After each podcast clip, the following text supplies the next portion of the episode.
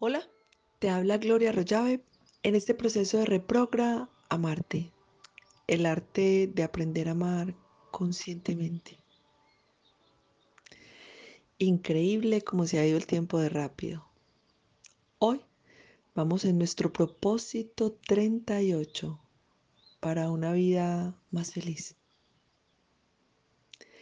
Y es que para ser felices solamente podemos trabajar en un lugar, en nuestro campo mental, que es donde están todas las creencias que nos impiden valorar, disfrutar y asumir nuestra propia vida. Casualmente en esos días pensaba que justo el momento de mi vida en que parecía que lo tenía todo, la casa de los sueños, la casa que había soñado, tenía sembrado un naranjo, una mata de plátano, hortensias, un gato hermoso, un esposo, dos hijos saludables. Era el momento en que menos feliz me sentía. Nunca me di cuenta dónde estaba parada. Nunca me di cuenta todo lo que había en mi entorno, porque estaba en el papel de víctima sufriendo, pensando que, que yo no podía ser feliz, siempre era responsabilidad de alguien. Así que hoy me libero del estado permanente de la queja que me lleva a vivir en el victimismo, culpando a otras personas por las situaciones que deseo controlar o que no puedo comprender. Comprendo que quejarme de lo que tengo y culpar a las otras personas es parte de la ignorancia que debo trascender. ¿Qué es asumir la vida? Asumir la vida es preguntarme a cada momento qué es lo que me falta aprender acá, qué es lo que no estoy comprendiendo, qué es lo que no estoy valorando. Me quedé en la queja, en mi mente, como les decía yo, en esa época.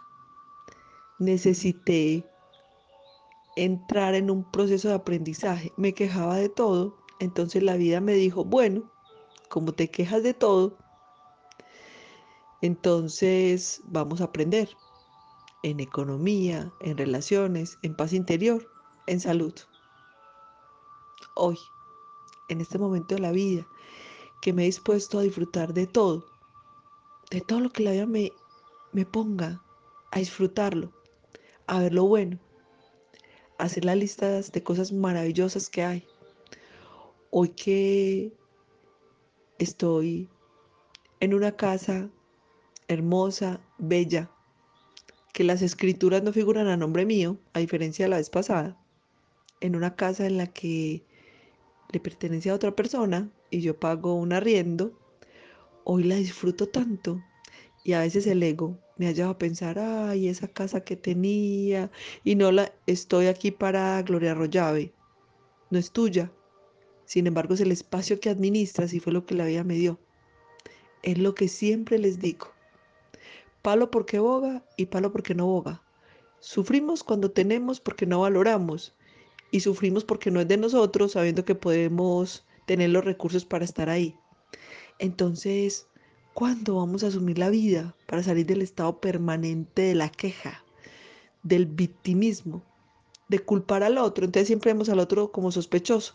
Es que como mi esposo, es que como la empleada, es que como mi mamá, es que como una vez me hicieron, es que como me acuerdo un día que hoy me libero del estado permanente de la queja que me lleva a vivir en el victimismo, culpando a otras personas por las situaciones que deseo controlar o que no puedo comprender. A esta altura de la semana 38 de los propósitos, vamos a tener el fin de semana online, donde les voy a hablar cómo surgieron estos 40 propósitos, cómo aparecieron estos 40 propósitos y cómo se convirtieron en propósitos.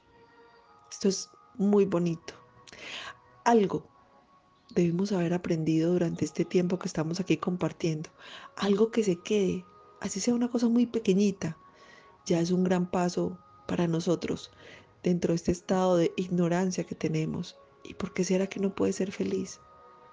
¿Y por qué será que a pesar que ya tienes todo lo que te dijeron que necesitabas tener, no puedes hacerlo? Estás igual que los que creen que no pueden tener lo que quieren tener para poder algún día tener felicidad. Estamos todos iguales. Así que en este proceso de amor y de aprendizaje, finalmente todos tenemos las mismas creencias, disfrazadas de distinta forma, como digo yo siempre, el mismo marrano pero peinado, el mismo burro despeinado. Todos estamos aquí aprendiendo. Ese es el propósito. Nadie quiere sufrir porque quiere, sino porque no sabe, porque piensa que esa idea que tiene en su cabeza es real y que esa es la verdad. La verdad es lo que trae paz. La verdad es lo que nos genera buenas relaciones. La verdad es lo que genera armonía. La verdad es lo que nos hace libres.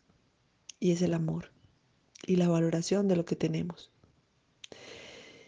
Dejar de salir de ese viejo y conocido dicho. Nadie sabe lo que tiene hasta que no lo pierde. ¿Y por qué será? Porque perdemos las cosas. Porque no necesitamos las cosas. Necesitamos el aprendizaje. Necesitamos es aprender entonces caemos en dos trampas. Cuando las tenemos, nos quejamos. Cuando las perdemos, nos quejamos, sufrimos. Y siempre estamos en un círculo del que solamente nosotros podemos salir voluntariamente. ¿Cuándo? Cuando nos cansemos de sufrir, cuando sepamos que la queja y culpar a otros no es una opción. Este propósito es muy lindo porque los primeros 37 propósitos salieron de todo el proceso de aceptología en el que encontramos tantas personas, ese regalo maravilloso que nos dejó nuestro amado Gerardo Schmetrin, ese legado del módulo de aceptología, fueron los primeros 37 propósitos. Como siempre con Gerardo hablábamos de 40 días, los 40 días que estuvo Jesús en el desierto, los 40 días que colocan un barco en cuarentena cuando hay una peste, las 40 semanas que dura el embarazo, los 40 días que dura el tiempo de la dieta después del embarazo, la crisis de los 40. Cuando yo estuve viendo todo el tema de aceptología, yo dije, ah, deberían ser 40. En aceptología se llaman renuncias. Sin embargo, cuando yo estuve estudiando programación neurolingüística, guion mental, me di cuenta que a la mente lo que le estrecha, lo que le incomoda al ego, tiende a rechazarlo. Entonces, cuando yo digo renuncia, renuncia a tal cosa, como que, ay, ¿por qué va a renunciar? Hay cierta cosa como de malestar o de miedo que nos hincha el ego. En una conversación con Gonzalo Gallo, le manifesté esto. Gonzalo, no sé cómo utilizar esta palabra. Y Gonza me dijo, cambia renuncia por liberación. Es diferente renunciar a liberarse. Y ahí salieron las liberaciones.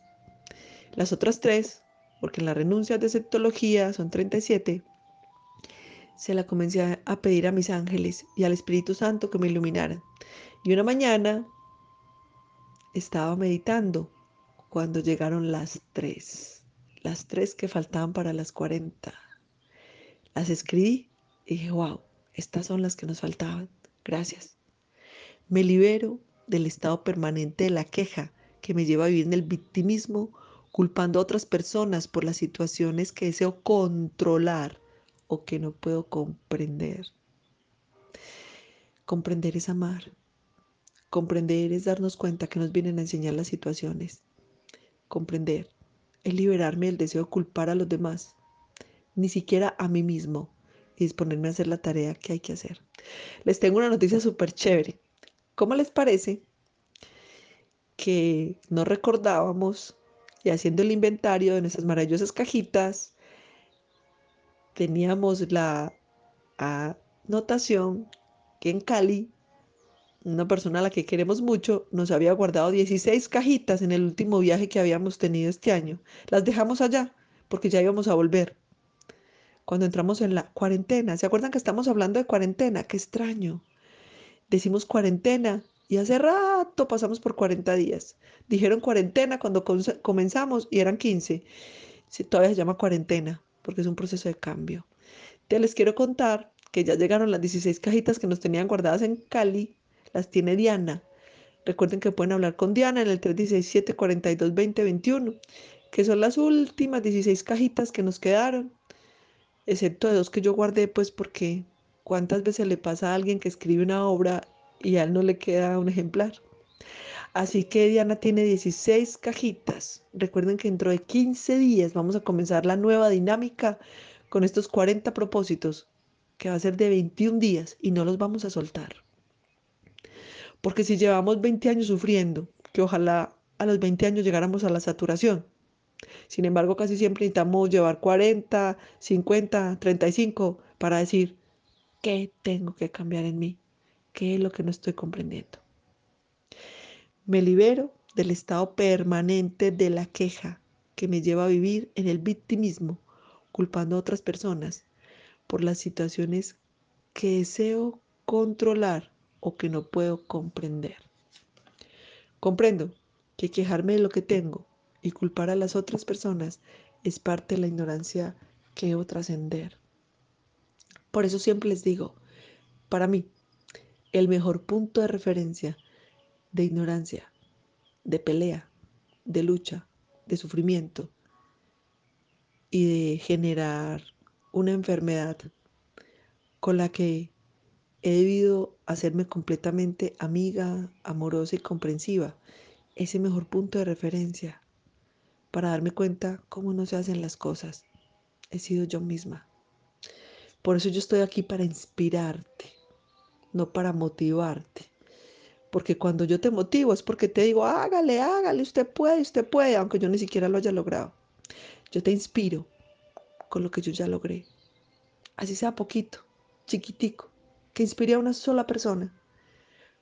Como la primera vez que me pidieron una entrevista en televisión, hace muchos años, en Televida, en un programa que llamaba Singular. Esa primera vez que yo decía, no, pues que mi vida no es ejemplo de nada que me estaban entrevistando por el tema de la enfermedad, del tumor cerebral, cómo manejaba el dolor, cómo había vivido ese proceso, cómo había sido la experiencia de muerte. Yo decía, no. Y viene la entrevistadora y me dice, Gloria, si le sirvió a una sola persona, a una sola persona, de verdad que esto de verdad tiene sentido. Y me acordé de una historia que nos contaba Miguel Ángel Cornejo, que un día había habido una tormenta marina y había muchas estrellas de mar agonizando en la playa y había comenzado a salir el sol. Todas las estrellas del mar agonizantes y un hombre llegó a la playa. Y cuando digo esto me dan ganas de llorar, porque si pensáramos siempre en eso, tú eres la estrella de mar de quién y cuál es la estrella de mar. ¿Cuándo vas a trabajar en ti para poder servir? ¿Cuándo quieres servir sin saber cómo? A punto de sufrimiento. Ese hombre llegó a la playa y comenzó a recoger estrellitas de mar de a una y a tirarlas al agua y pasó otro y le dijo, estás loco. ¿Cuánta gente nos dice que estamos locos? Estás loco. Mira, hay miles de estrellas de mar agonizando en esta playa. No las vas a lograr salvar. ¿Para quién es importante? Una más, una menos. El hombre se agachó, tomó una estrella de mar en sus manos, la arrojó al agua y le dijo, para esta es importante. Así le sirva a una sola persona. Comienza a trabajar en ti mismo. Transfórmate. Da lo mejor de ti. Para alguien va a ser valioso, importante e inspirador. Te habló Gloria Rollave. Te deseo un feliz y maravilloso despertar de conciencia.